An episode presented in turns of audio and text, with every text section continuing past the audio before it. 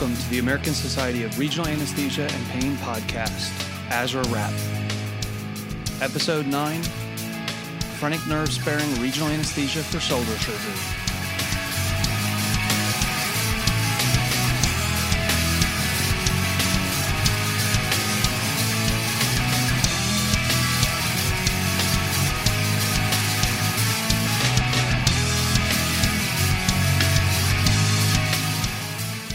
Welcome to the A S R A RAPP podcast. I'm your host, Raj Gupta, and with me today, of course, is my co-host, Eric Schwenk. And we've got a wonderful guest with us today. Uh, we have Nabil Elkassabany with us today, and uh, he's an assistant professor of anesthesiology and critical care at the Hospital of the University of Pennsylvania and the V A Medical Center. And um, Eric, Nabil, great to have you guys with us today. Great to be with you guys. Thank you very much for the invite. Yeah, great to see you guys. Good to start off the year. Yeah, we had a little bit of a hiatus over the holidays. It got hard to coordinate people, and uh, as as you guys will listen to the show in a few minutes, we don't have one of the authors of our article today because uh, coordinating doctors somehow t- seems to be a difficult task. So Nabil was kind enough to join us, and he's well-versed in this topic, so I think this is going to be a great conversation regardless. Before we get to our topic, though, today, um, I do want to make a couple of announcements. First off is the spring A S R A meeting is coming right around the corner. We had a uh, phenomenal abstract submission uh, for this meeting. I think that there's going to be incredible interest in the meeting. So go to the A S R A dot com website. Go look up the meeting. It's in San Francisco, April sixth through the eighth. Um, you know, register for the meeting. All three of us are going to be there. It's going to be a great time. Um, come say hi to us in person. We'd love to meet you. Uh, and and get on social media and and talk about the meeting beforehand, during the meeting. The hashtag is hashtag A S R A Spring seventeen. Uh, so tweet about that. Go on Facebook. Do what I'll uh, put stuff on there and tell us about yourself and what you're expecting from this meeting. I think it's going to be great. The other thing is, is that we want you guys interacting with us on this podcast. So you can go on those same social media platforms. And if you tag at A S R A underscore society, then we'll see those tweets and we can comment back and answer questions, or you can uh, direct tweets directly at us uh, individually as well. Hopefully there'll be nice things, but you can send those to us as well. Uh, of course, like I always say, go to iTunes, uh, go to whatever your podcast catcher app is and give us a review and a rating. Uh, typed out comments and ratings are fantastic. They let other people know about us. Uh, that's a great way to do that. And just tell by word of mouth, tell one of your friends, one of your colleagues about the podcast. If each of you tells one person, we grow very quickly and uh, and we can share this wonderful resource. Um, I want to I want to plug something that Nabil's been working on real hard. Uh, that's the A S R A newsletter. If you go to A S R A dot com, the newsletter just came out. And I have to say, Nabil, you guys do a fantastic job with this newsletter. It's it's it's it's such a great read. And um, I just want you to kind of give us a couple of words about what's in it this time and what do you think is really going to catch people's eye? Well, thank you, Raj. It's um, actually, we try to keep it light. We try to keep it fun and very informative. Uh, it's not like, you know, a peer-reviewed journal in the sense of like, you know, official peer review, but we always try to make it very informative, and we give a platform to multitudes of members. And we always want the vision that this is your A S R A newsletter. So I would actually echo what Raj, what Raj uh, just said, that we want your interaction. We want you to interact with us. If you have any comments, if you have any ideas, that newsletter is thriving because of your ideas. None of this is like, you know, my idea, but it all comes from you. Um, just go to the A S R A website, follow the link to the bright copy to the uh, to the newsletter this uh, this month in February. You're going to find a couple of very interesting articles. So you're going to find some uh, hints about the spring meeting, okay, as Raj just mentioned. Also, another very interesting article that I find it was very interesting to me personally is the practice of regional anesthesia in veterinary medicine. So something that was very interesting to me, it caught my eye, like, you know, the very first time I saw the idea, and I thought, oh, my God, that will be a very nice article. And indeed, it was very nice. The authors put a very nice job and putting it together. Another very nice article that highlighted the value of what we do, the value of regional anesthesia and acute pain. One of our European colleagues, Steven Cohen from Belgium, he actually did practice some anesthesia in one of the villages in Indonesia. Uh, Um, I think the name of the village is Ambon. Maybe I'm butchering the name. It's spelled as A M B O N. And really, like throughout the articles, it highlights the value of regional anesthesia and um, in this underserved community. And of course, like, you know, you're going to find an article by our one and only Eric Schwenk and Eugene Viscusi talking about the ketamine and the multiple uses of ketamine, the, the diversity of that use in acute pain management. So without further ado, please just go to the A S R A website, just follow the link to the newsletter. It's going to be great, really. And I'm really looking forward to hear from each and single one of you about ideas. That's fantastic. And yeah, I did notice that uh, both of you guys got your faces in the newsletter this time. Um, so it was exciting to see that. Um, l- last thing before we get to our article today is I think there's an underutilized aspect of the A S R A dot com website that I don't think very many people know about. If you go to the A S R A dot com website and you click on the link at the top that says resources, there's a whole educational area in that. Now, the educational area has lots of good information, including uh, old articles from the newsletter where we've had some fantastic uh, content that's uh, in the newsletter that's been categorized and searchable and put on that resource website. But also there's a very important link at the top right where it says submit a resource. What we want is you guys to go on there and say, this is my favorite link or website for um, a specific kind of block, a specific anatomy. It could be a YouTube video. It doesn't really matter. What we want you to do is build your database of quality material. And if you're an A S R A member, you can register on there and submit a resource. You can go back and rate things that you read on there so people know what's good and what's not as good. And w- over time, we can really build as a community a wonderful resource for each of us to share what's the best content on the web. We don't have to recreate the wheel with all of this stuff. Some people have good stuff uh, on one topic, but maybe not as strong in another, and we can build the best of all of that. So go to the A S R A dot com website under resources, go submit a resource, check out what's out there. And if you're an A S R A dot com uh, A S R A member, you get the opportunity of submitting your own resource as well as um, uh, rating those uh, resources to contribute to it. Okay, so let's get to our topic today. Um, the article we're going to discuss today is from uh, Regional Anesthesia and Pain Medicine this month. Uh, the title of the article is Diaphragm Sparing Nerve Blocks for Shoulder Surgery. And this is from a combination of a group from uh, Montreal, McGill University, and from Department of Anesthesia in uh, uh, the University of Chile. And the author is uh, Tran et al. And you can find that in the uh, current issue of Regional Anesthesia and Pain Medicine. The article, uh, just briefly to kind of give a, an outline for our conversation, is talking about the problem of phrenic nerve block in uh, with the use of interscalene blocks when you're doing shoulder surgery, and particularly for people who are vulnerable to uh, phrenic or hemidiaphragmatic weakness, uh, people with lung disease or prior uh, nerve damage, um, and how that impact Uh, could be significant uh, considering the high rate of phrenic nerve block with these interscalene nerve blocks. And so the comment or the, the discussion was to review what is maybe a better alternative out there and how much better can we get. And Nabil, I'm going to start off with you here. Um, do you, first of all, do a lot of shoulder surgery, interscalene blocks, and do you see this as a major issue? So the answer is yes and yes. Right, so we do shoulder surgery on on multiple fronts, outpatient, inpatient, you name it. Um, especially becomes problematic on outpatient if you're in a surgery center. Of course, like, you know, your selection has to be very strict for patients and all that. But um, you do an interscalene block, you have a patient who's having difficulty breathing.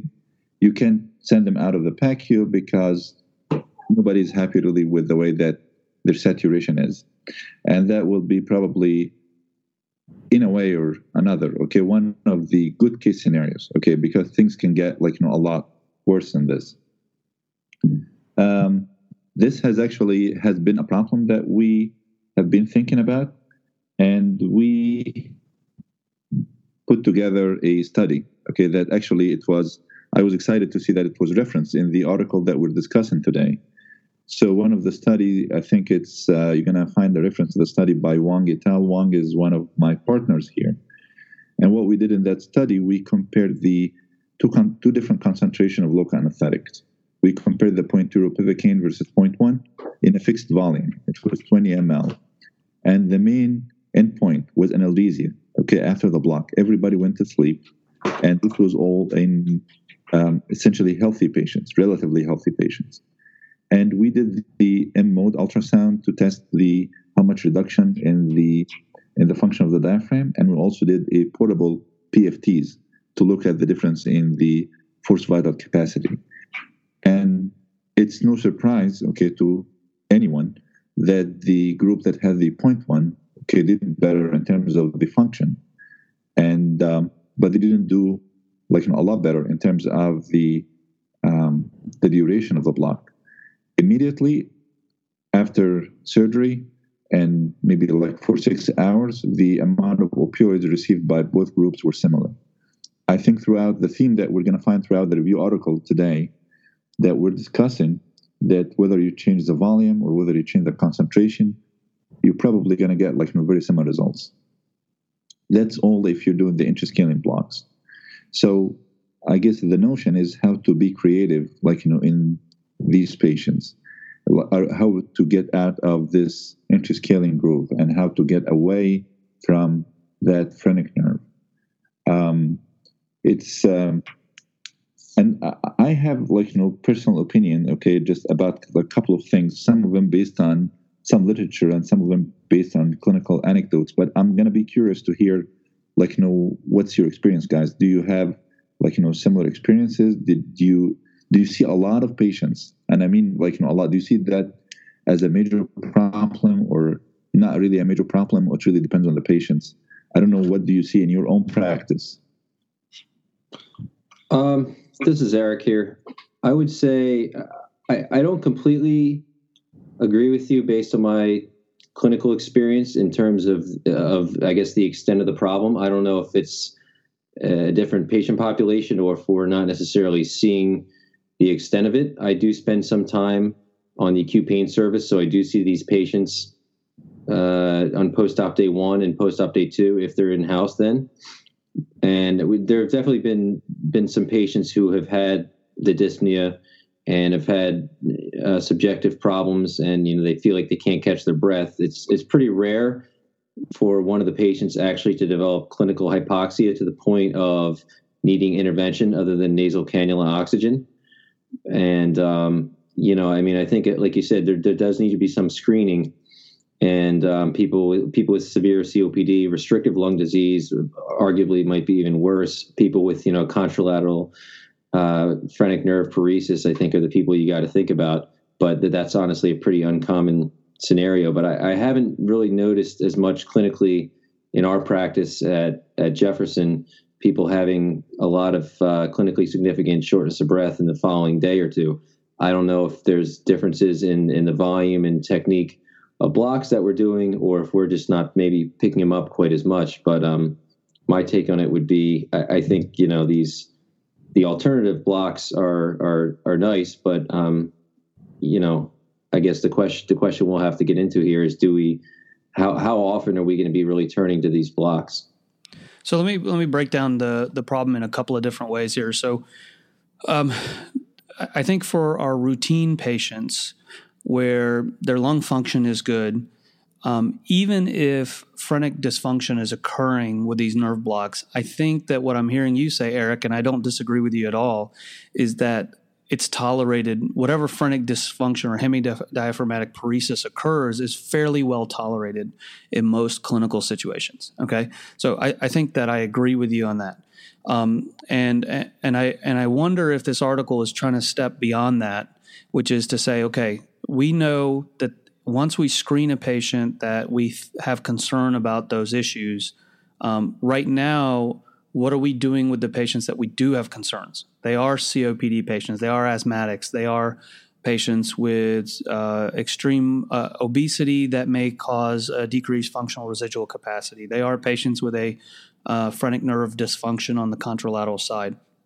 What are we currently doing with those patients, and do we have any creative solutions for providing what we consider the better analgesia, which is a regional anesthetic, for those category of patients? So let's, for the sake of this discussion, let's leave out all the patients that are already screened as being uh, tolerating of a phrenic nerve dysfunction or hemidiaphragmatic paresis from this nerve block.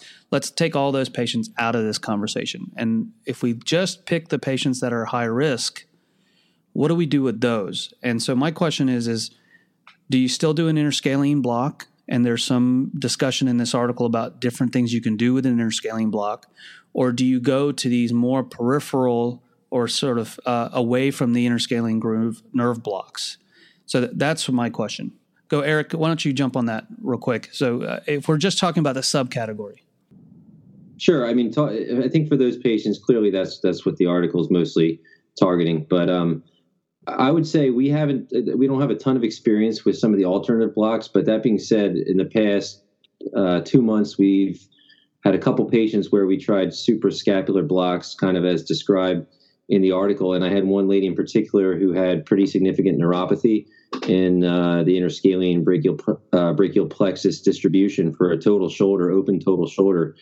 And we really wanted to do something for her, but neither one, neither she nor I were willing to to take the risk of, of an interscalene block. So we tried a suprascapular block in combination with a superficial cervical block, which which is going to cover the, the supraclavicular nerve and all the skin on, on kind of on top of the shoulder, and and the you know the posterior shoulder would then be covered by the suprascapular block. And she honestly had a fantastic uh, post-operative course. She used minimal opioids, didn't really complain of of much pain at all. Pain scores were three out of ten and below.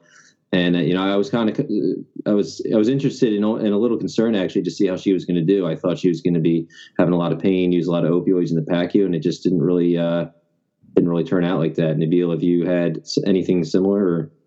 No, I actually I have a question for you. Is that, did, what type of procedure was that, Eric? It was an open total shoulder replacement. Okay, so so that essentially takes like that put my question to rest, because I was going to say also the shoulders procedure are not created equal. Okay, uh, subacromial decompression is very different from a rotator cuff repair. Of course, it's very different from a total shoulder replacement. Or even the shoulder replacement itself, the anatomical is very different from the reverse shoulder in terms of the postoperative pain and how much pain these procedures are going to generate. Um, and you also have so to account I, for some of the arthroscopic procedures where they may have a lot of fluid infiltration outside of the immediate surgical area too from uh, excessive fluid. So I've run into situations where it's not in the operative area that they're having pain. It's where the fluid is uh, extravasated right, out right. of the joint. And uh, that ends up being a big source of pain for some people too. Yeah, and actually right. we see this very evident. In, for example, we have two surgeons. One of them tends to operate like you know, a little uh, less faster, okay, than the other surgeon, and they use like you know a lot of fluids. And I, I completely agree with you, Raj, that this is exactly a finding that we see like you know actually all the time with different surgeons and different uh, skill set. Um, again, I'm going to have like another anecdote that I'm going to just just throw it out there. Do you guys think really that the, the problem, okay, that we have with these patients is that I understand like, you know, it's from the block, but a lot of times and personal observation, and I may be off, all right, that you do the block, the patient sits in the holding area for quite a while, for one hour, sometime even like you know, for an hour and a half. And they're actually doing okay. Now you take this patient and you put them under general anesthesia and they come out and you find that they are short of breath. They are not really sitting very well, right? And you suspect, oh, this must be the block. Did any of you guys have like a similar clinical observation, or you just see that from the onset, from the get-go, you do the block and you find like you know, the symptoms? So my, my experience has been that um I generally, if somebody's going to have difficulty breathing, they usually have it pre-op. Um, in, in the times that I've had somebody have a uh, clear phrenic nerve dysfunction from a block, usually it's within a half hour or forty minutes. Now, if they're in the O R, in that time frame, then I may there may be a certain percentage of them that we're missing because we never have an opportunity to see that. Um, but I, I, I actually have not seen too many cases where the shortness of breath is in the recovery room. It usually presents itself early, and oftentimes immediately after the uh, the block is uh, performed. And so, um, again, there, there's so much, and even the article alludes to this, there's so much variation in technique. We've also, uh, just like your article alluded to, we've started using lower and lower concentrations of local anesthetic in our anascaline blocks um, because we don't need full surgical anesthesia if they're going to get general anesthesia. And we've just been giving them the big slug for so many years that we didn't really think about it. And now we're saying, hey, maybe we don't need to do that and they'll still do fine. And so we're, we've been slowly decreasing our concentrations as well. Same thing with volume. We've been slowly decreasing our volumes. So I'm wondering, based on the article where they've shown that the incidence of hemidiaphragmatic paresis is reduced with lower concentrations, is reduced with lower volumes, is reduced with targeted injections in the interscalene groove versus the traditional nerve stim techniques um, when you target it with the ultrasound. We don't know what the combination of all those things do. How how much do we reduce our incidence? Yeah, so I will tell you, like, you know, what do I personally do in, in our practice. So, of course, you have to chart from the beginning, like, you know, an anesthetic plan. So if that patient, is this patient having that block for surgical anesthesia, or this patient is having that block for postoperative analgesia and they're going to go to sleep anyway? So if this is the case and they're going to go to sleep, I tend to do all the above, all what you mentioned, like, you know, minimize the volume and actually focus very much on, like, you know, the upper trunk, try to stay, like, you know, posterior rather than just go anterior as much as possible, do slow injection, right? And always try to stay really, like, you know, emphasize, inject slow and try to stay posterior. Um, and just essentially just do the least amount of volume, okay, that we can do. And, uh, even try to avoid something like the superficial cervical plexus and just target the upper trunk if that patient is going to sleep. Uh, if they are not going to sleep, and this will be surgical anesthesia, we just have to make sure that the distribution is adequate. Maybe the we don't give the big slug anymore, but I would say in the range of fifteen, twenty milliliters, you know, around the interscalene, and make sure that we get also the superficial cervical plexus as well. That's, like, you know, what we do. Um, Have you guys had the courage to go down to the sort of five milliliter range to do those blocks like that? I see Eric shaking his head. You, no. you guys don't do that either, Eric? For surgical anesthesia, no. No.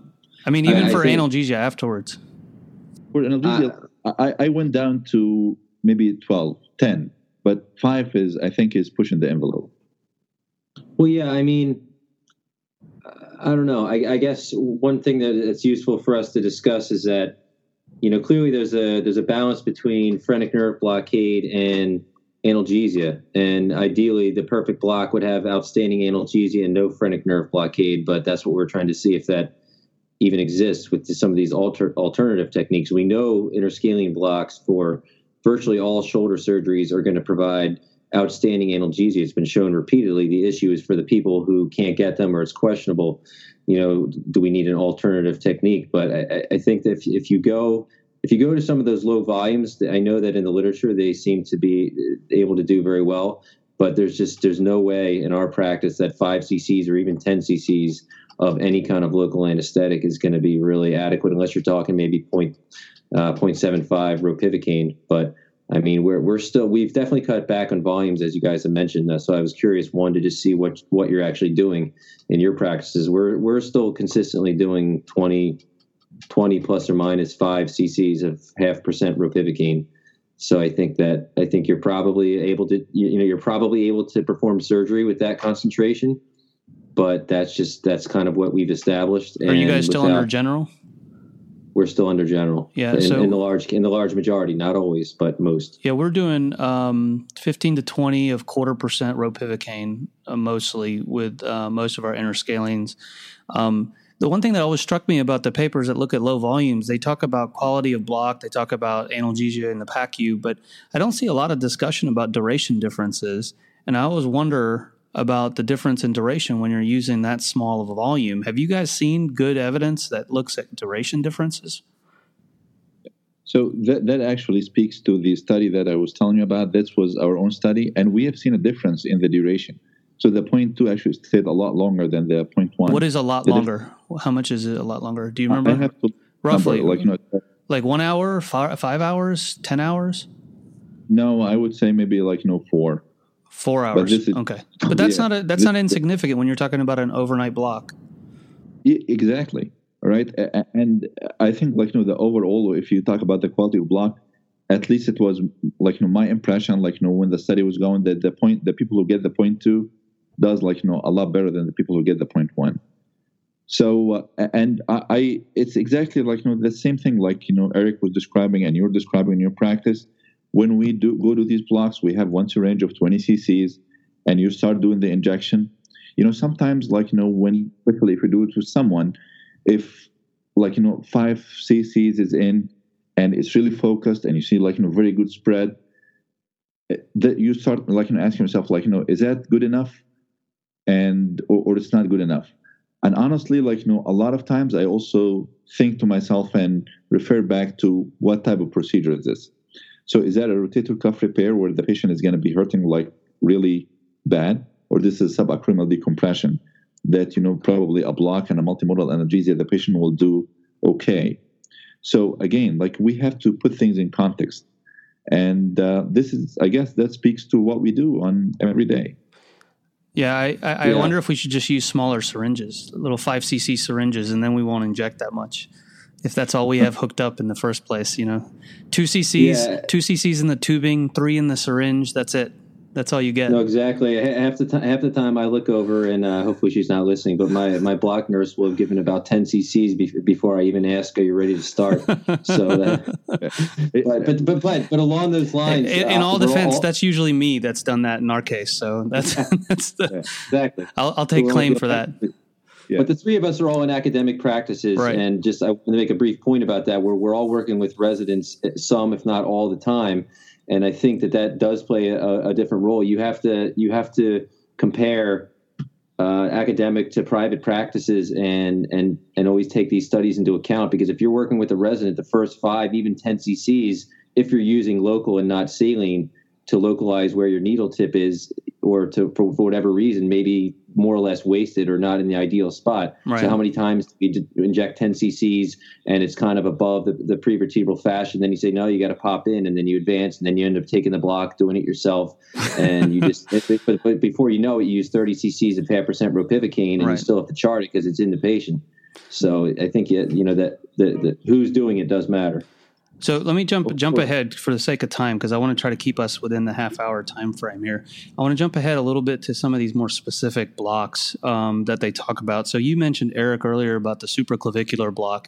And one of the interesting things I found in this article was they talk about the combination of a supraclavicular block with an infraclavicular block to cover both the – I'm sorry, suprascapular block with a supraclavicular block using the superficial cervical plexus and an infraclavicular block. And that way you get the cape-like anesthesia from the supraclavicular block, the posterior aspect of the shoulder with the suprascapular block, and the anterior portion of the uh, the um, shoulder from the infraclavicular block. Um, you know, thinking back to your patient that you had really good success on, do you think, wow, maybe if I added an infraclavicular, she would have done even better in that situation? It's a good question. I, I mean, it's impossible to answer, but I think that we were able to... You know, we were able to cover the skin, like I said, and some of the rotator cuff muscles and the, the, the posterior portion of the shoulder. And obviously the anterior portion is the part that was, you know, pretty much left unblocked. And we probably could have still done that, but because it was, we were doing it for, you know, we hadn't done too many of those blocks before, and we were kind of experimenting with it.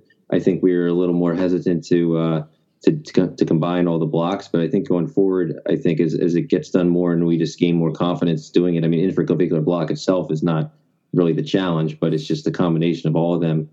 I think, well, I, I think there's a good chance that, you know, people could do better, and those, you know, rare patients can get those blocks. I mean, that was what I was struck with when I came out of this article. When I was trying to say, okay, what is my take-home message? My take-home message was, one, in cases where there's a patient at risk, if I'm going to do an interscaling, low volume, low concentration, slow injection, all of those things, targeted injection, all of those things are probably uh, one of my better bets to do on that patient. And then this alternative actually struck me as an interesting option. The the combination of the uh, superficial cervical plexus with the suprascapular and the infraclavicular, because those are very doable blocks, and um, and and uh, struck me as a possibly good anatomic solution as well as a pretty robust analgesic solution. Nabil, what do you think about that? Do you think that's part of your toolkit now? I think it's. I, I absolutely agree, and even like in reading through the article. You know, some of the difficulties, like we have done the suprascapular block before as an individual block, and I think it's uh, the learning curve for that is not like, you know, that steep. Okay, so this is a block that you can adapt into your practice. Um, um, the axillary maybe is not like, you know, as much. I haven't done like, you know, a lot of like, you know, the axillary blocks as an individual nerves, but just going back to that article and to the explanation of the anatomy of the nerve supply of the shoulder itself, if you think about it, it's coming from the posterior cord. And if you just put some local around the posterior cord and the infraclavicular uh, side, okay, around the posterior cord, you pretty much cover that axillary spot, all right? Yeah. And you cover also like a lot more. And this is something that we do every day. So I think it's definitely, okay, now well within our everyday, like, you know, common practice. I would even like, you know, top that. And if somebody just make the claim or the argument that the suprascapular, maybe they're not very familiar with doing the suprascapular. Uh, just, you know, when we first got online, I just pulled out an article from twenty twelve. So that article was in Regional Anesthesia and Pain Management. And they were describing the performance of the, the suprascapular block in the supraclavicular fossa. Essentially, if you trace the superior trunk, okay, from its origin and you trace it down all the way down to the supraclavicular fossa, usually it is the most lateral structure, okay, under the omohyoid. And you can trace it like, you know, back and forth, going in and out into the superior trunk. And a lot of people now, I've heard like a lot of people in different conferences and different meetings describing the performance of suprascapular block as the most lateral point in the uh, supraclavicular area. So if you think about it, if you combine these two, I think you got yourself like, you know, a very good, quick block that you are familiar with. It's true, you're still in the supraclavicular area and you have some risk, but I, I think the risk for getting the diaphragm in that case is going to be much smaller, especially that the volume of local anesthetic you're going to put around, quote-unquote, the suprascapular nerve is going to be a lot less. Okay, so plug time. If anybody doesn't know how to do this, they can come to the ASRA workshops, either at the spring meeting or go to the cadaver course. You can figure out how to do these blocks, okay? So if you don't know how to do these things, we'll get somebody to teach you. That's not a problem. And, you know, you can read it in the literature, but there's nothing quite like a hands-on experience. So the last thing I want to touch on, um, and, and Eric, I want you to kind of address this because I think that you're a little bit skeptical about some of these other peripheral blocks, just like I am. What do you do about it if you want to put a catheter in? If you've got to put injections all over the you place, read my mind. You know, if you got to do four injections to get them numb on their shoulder, where do you put the catheter? And is that going to be right. adequate for somebody that needs a continuous infusion?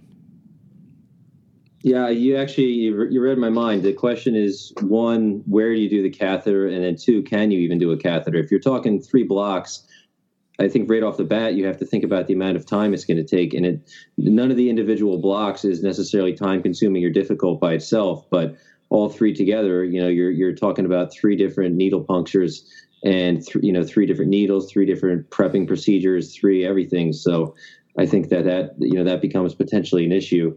Um, you know, is infection an, an additional issue? We we don't know yet. You know, at this point, ner- is is injuring those particular nerves, even though they're smaller, a higher risk? You know, we don't know. But in terms of the catheter, uh, I mean, a superficial cervical block, that's really not amenable to a catheter. I've never done that or really heard of that uh, being done. And the, the the suprascapular nerve is pretty small and in a very awkward location in, in, in the back. So I, I don't really see that being feasible either. Um, I guess I guess if you're going to combine those with an infraclavicular, that's your one your one choice for your catheter. Um, you know, I I don't know how well how great the coverage is going to be in the shoulder. You're certainly going to get some coverage, but um, is, is some coverage better than none? I guess there's an argument for maybe, but at the same time, you have the entire uh, post here and some of the um, some of the top of the shoulder not being covered. So our patient's going to have worse pain in the areas that are not covered and potentially have more trauma because of the uh, because of the numbness that they're feeling in, in the anterior part. So it's I don't know. I think if you just did a catheter there, I, I guess we'll, we'll just have to see what the studies show.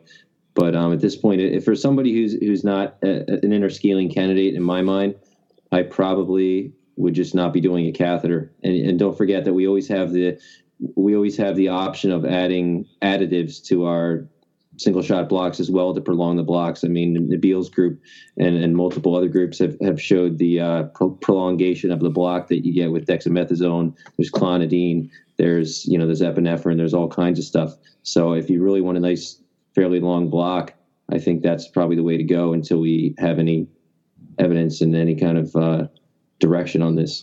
So you, you got a sense of my takeaway and probably Eric's takeaway. Nabil, what's your takeaway from this paper? My takeaway, I think it's uh, this paper is great review for the nerve, supp- the anatomy of the nerve supply of the shoulder. I think it's a good reference for that. That was like, you know, one of the things that probably very well written and put together review.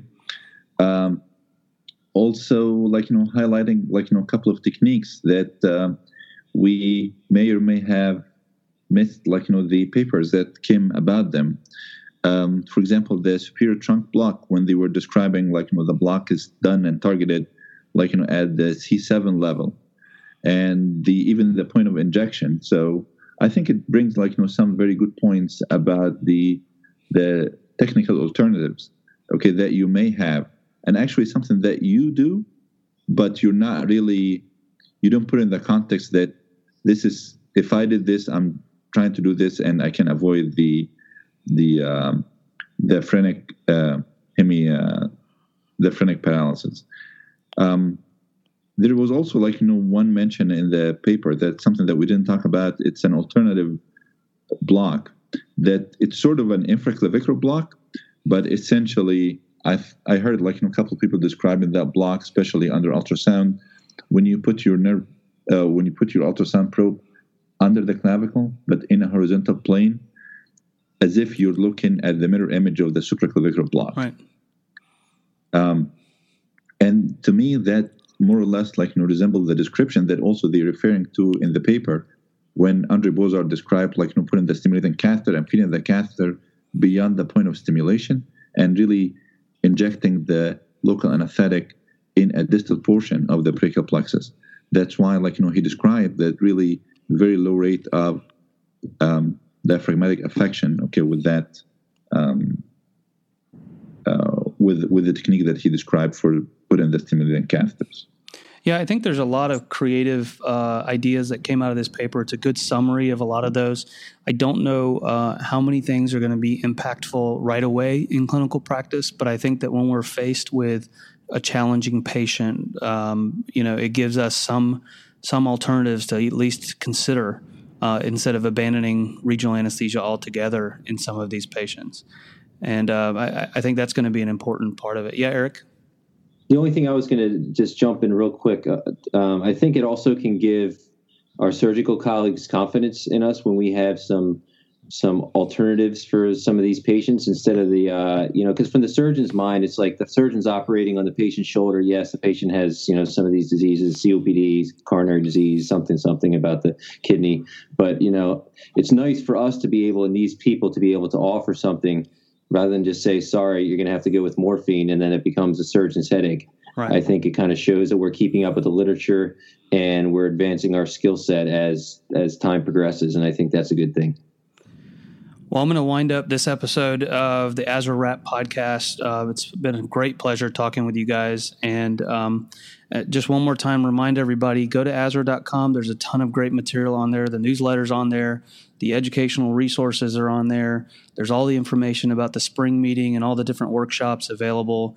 And you can find a link to this podcast there as well. Tell your friends. Make sure they are listening as well. We've got some uh, really good guests lined up for the next couple of months.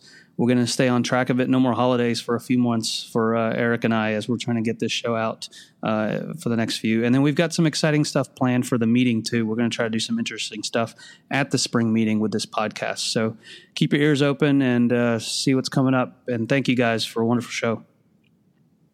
Well, thank you very much. Thank you, Eric. Thank you, Raj. Thank you for having me. It's always fun to join you guys and talk about uh, different stuff. It's always fun. Thank you very much for having me. Good stuff. See you in San Francisco. All right. Bye, guys. All right. Well, let's see you before that.